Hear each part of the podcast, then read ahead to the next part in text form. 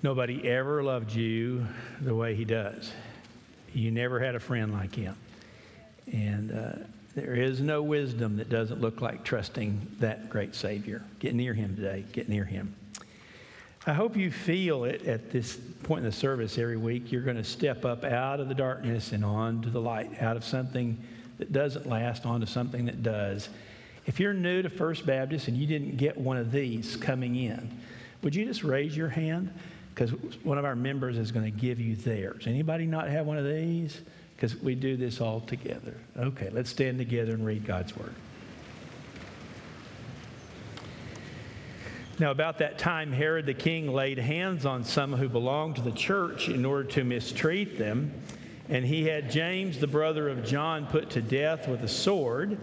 When he saw that it pleased the Jews, he proceeded to arrest Peter also. Now, it was during the days of unleavened bread. When he had seized him, he put him in prison, delivering him to four squads of soldiers to guard him intending after the Passover to bring him out before the people. So Peter's kept in the prison, but prayer for him was being made fervently by the church to God. You be seated and take a Bible and please find Acts chapter 12 for a little larger reading later. After 65 years of life, one lesson is clear to me life does all, not always go like I expect. 65 years, it's down to that one lesson. It's not going to be what I expected. Sometimes it's worse, sometimes it's much, much better, but it's always different than I had imagined it. That's what I've learned. Like Forrest Gump's chocolates, you just never know what you're going to get. To be fair, there are some predictables with life, some things you can count on spring, summer, fall, winter. It's going to come on through just that way every year. Or, as we say in Texas about the seasons, hot, really hot, still hot, and Christmas. Beyond that, God is infinitely free and creative to make every life different, and He's going to fulfill that promise. Your life's not going to be like mine, mine's not going to be like yours there will be some surprises along the way. I'm nearly always surprised when people hate. That's where Acts 12 begins. Herod, who is the grandson of Herod the Great, who tried to kill the babies when Jesus was born, this is his grandson, begins to arrest Christians, and the Jewish leaders are glad. He has James executed by the sword, and Peter is next. Now, there's no outcry. I guess it's possible to live with hate so long that it almost seems normal to you, even for religious people. People who say they believe in God, but they live so well with hate that it just seems normal. Across the world this morning, people are being arrested and murdered because they believe in Jesus Christ.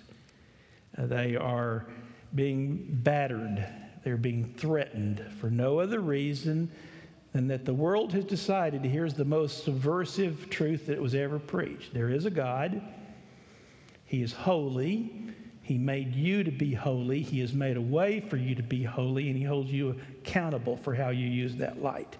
That's the most subversive tr- truth that was ever preached. And um, for all the warnings of Jesus Christ, it still surprises me. It surprises me that He told us to expect it, but we don't. Wake up, dear ones. Wake up. Be wise as serpents, gentle as doves. There are people, even in our world, who hate. And sometimes it surprises us when Christians pray. It is the great offer of Christ to the church. Listen to what he said ask, you'll receive, seek, you'll find. Bring life to me in all of its needs, and I will be present to help you. But sometimes Christians don't find time. We're busy. We don't need another task. In Gethsemane, Jesus begged Peter and James and John to pray, but they didn't. Somehow it just seemed too overwhelming. By Acts 12, this church is figuring this thing out. They're, they're figuring it out a different way. I think Pentecost was the clue. At Pentecost, they prayed 10 days. They prayed 10 days And at the end of that 10 days, the Holy Spirit came in like a wind and like a fire. And they, they, they linked it together. Going forward, the power of God will go to the people who come to Him in prayer. He will be near those people. And so they're, they're learning. So Acts 12 is sort of a surprise. Uh, it gets really wobbly, and then this church goes to their knees and begins to pray. Sometimes, if we're honest, it surprises us when God answers prayer. It's a funny story, and we've all been there. Rhoda uh, comes back and says, Hey, prayer worked. Peter's at the door. And they say, You are crazy, woman. You are crazy. It's a familiar kind of craziness that we know well. The women who came back from the tomb and said, It's, it's empty. It's empty. And they all said, You're out of your mind. Paul before Festus, Acts 26, your great learning is driving you mad. But hear me, everybody, we're not crazy, are we?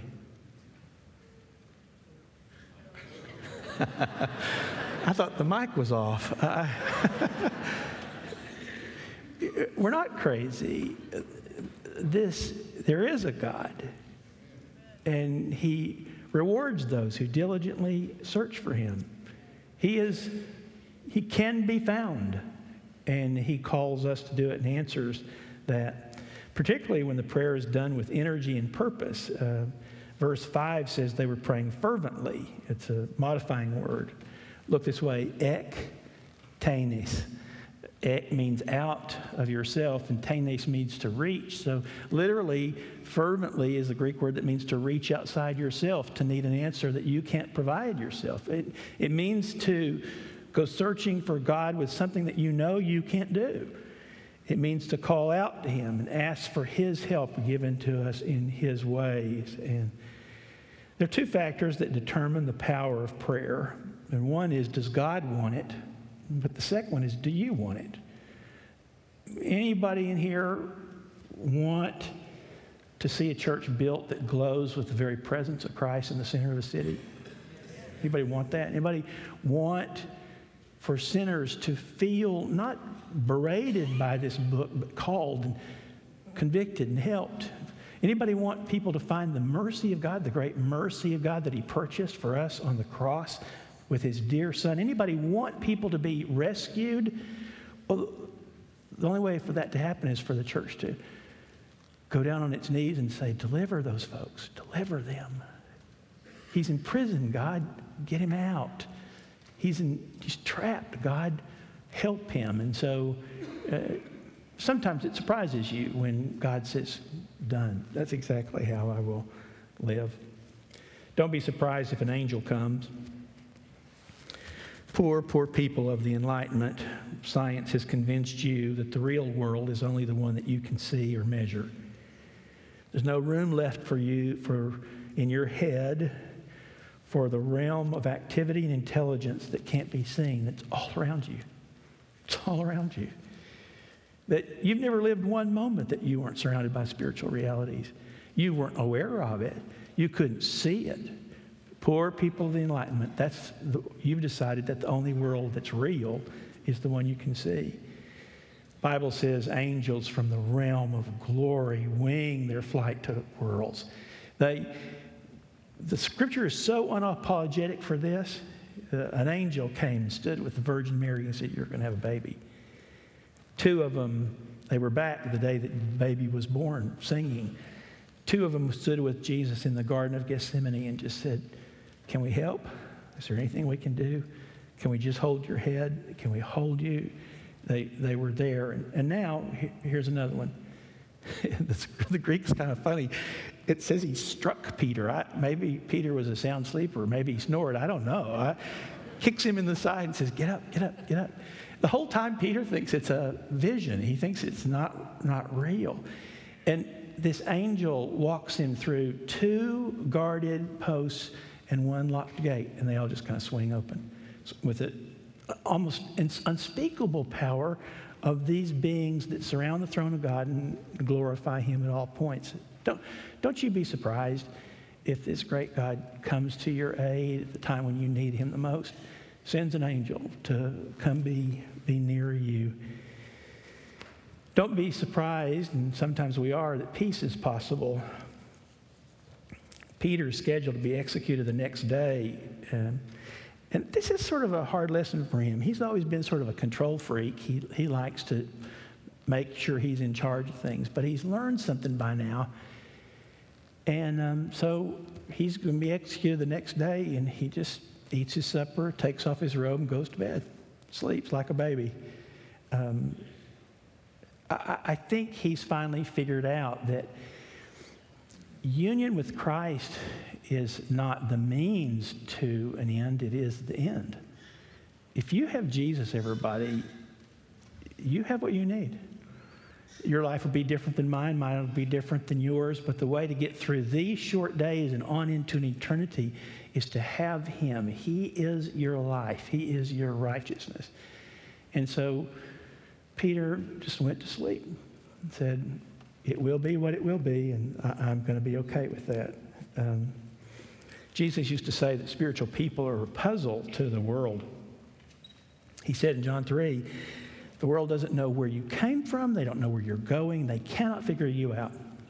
And can I just say it's because spiritual people operate on a different equation. The operating equation in a spiritual person's life is not me plus all my desires, plus my ambitions, plus my resources. That's not how we, we play life. Our resource is me plus Christ Himself.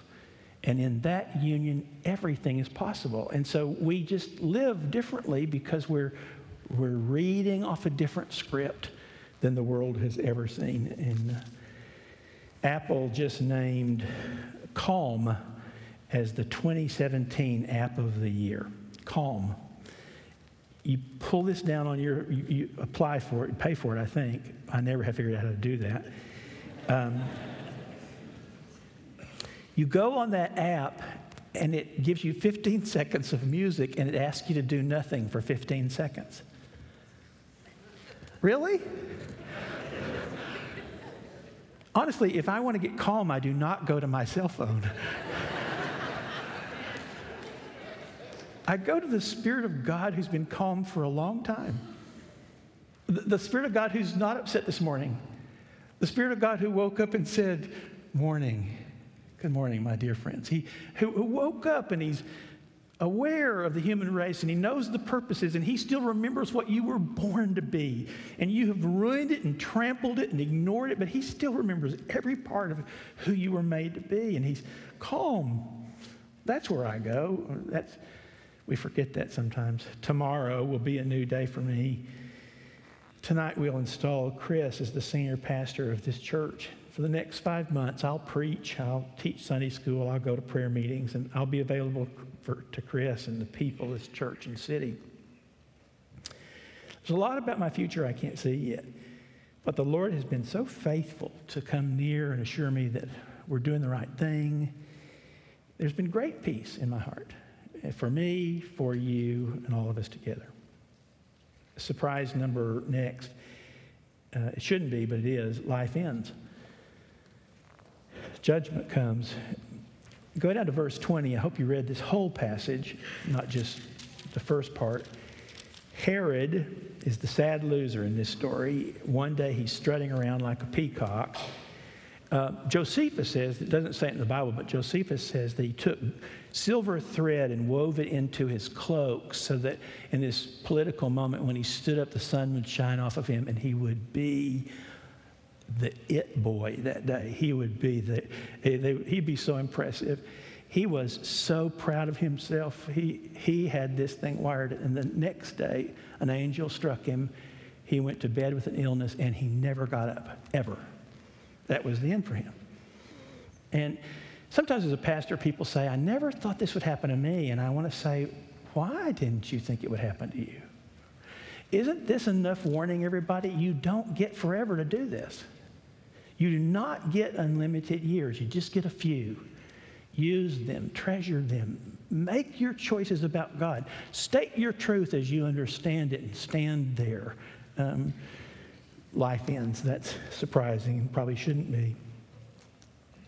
If seven is the perfect number, then maybe it's the perfect number of sermon points. Huh, Chris? Right. Yeah, seven. That's what I learned in seminary. Happy surprise, the seventh surprise is that the word grows. It just continues to grow. Look at verse 24. And the word of the Lord continued to grow and multiply. Um, in spite of dungeon, fire, and sword, says the hymnal. In spite of orange jumpsuits and cancer, and people who don't like you and people who do. The Word of God continues to fall like fresh seed on ready hearts all across this world. This very moment, this very mo- morning, somebody will hear this word and believe Jesus and be set free. Anybody think that's amazing? What started off like a little stream uh, grows every day to a mighty river that will finally end up one day at the throne of God. It will wash over that place and say, We're home now. We're finally home. Um, years ago, I was reading in 2 Corinthians 8. You see it printed at the top of your page. Paul was taking up an offering. Maybe he'd been a pastor too long. And he said, And they gave, and it surprised, surprised me. it wasn't what I expected. I, that was a great encouragement to me that Paul, even with his wisdom and passion, still could get surprised with the way things would go, with how good God would be. Now, you, you watch this later. He will write down and want you to memorize it. Now, unto him who is able to do exceeding above all that you ask or think. Now, unto him who's better than you dreamed. He's a lot better than you've even thought.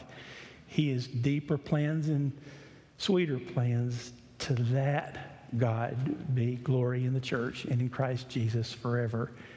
Um, life, if you follow Jesus, life is going to surprise you. It will. But when you follow Jesus, you're okay with that. Let's pray. Let's pray.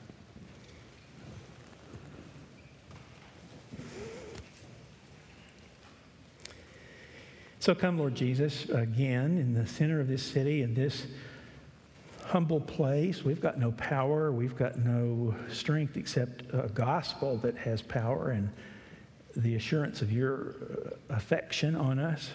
We've got no partner like you, and we've got no wisdom like you. So come and teach people wisdom again. There is no sin that's stronger than you. There is no prison cell. There is no chain. There is no sin that you can't handle. There are plenty sins that I can't handle. So come and say again what you would have each of us do individually. Uh, speak to us.